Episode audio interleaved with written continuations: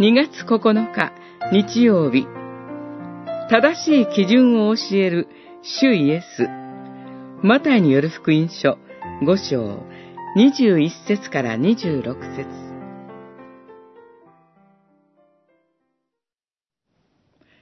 あなた方も聞いている通り、昔の人は、殺すな。人を殺した者は裁きを受ける。と命じられている。五章二十一節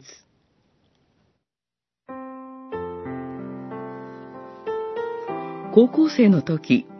私はスポーツテストで50メートルのタイムを測る審判員をしたことがあります。ところが、私のタイムの測り方が間違っていたのでしょうかすべての生徒の測定結果が普段の記録より良くなっていたのです。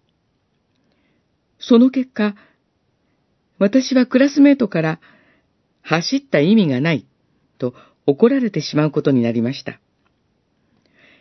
すべての生徒の記録が良くなったから、それで良かったというわけにはいかなかったのです。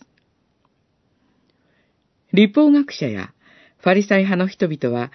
立法の教えを彼らなりに理解し、語っているうちに、誰もが良い結果を得ることができるようにしてしまいました。知らず知らずのうちに、立法の教えからずれてしまっていました。ここで、主イエスが命じられていると言われている部分は、彼らが旧約聖書から作り上げた一つの基準だったのです。主イエスは、私は言っておく、と、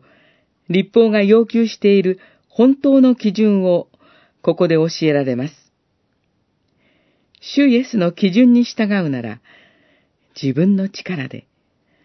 立法による義を獲得できる人は誰もいません。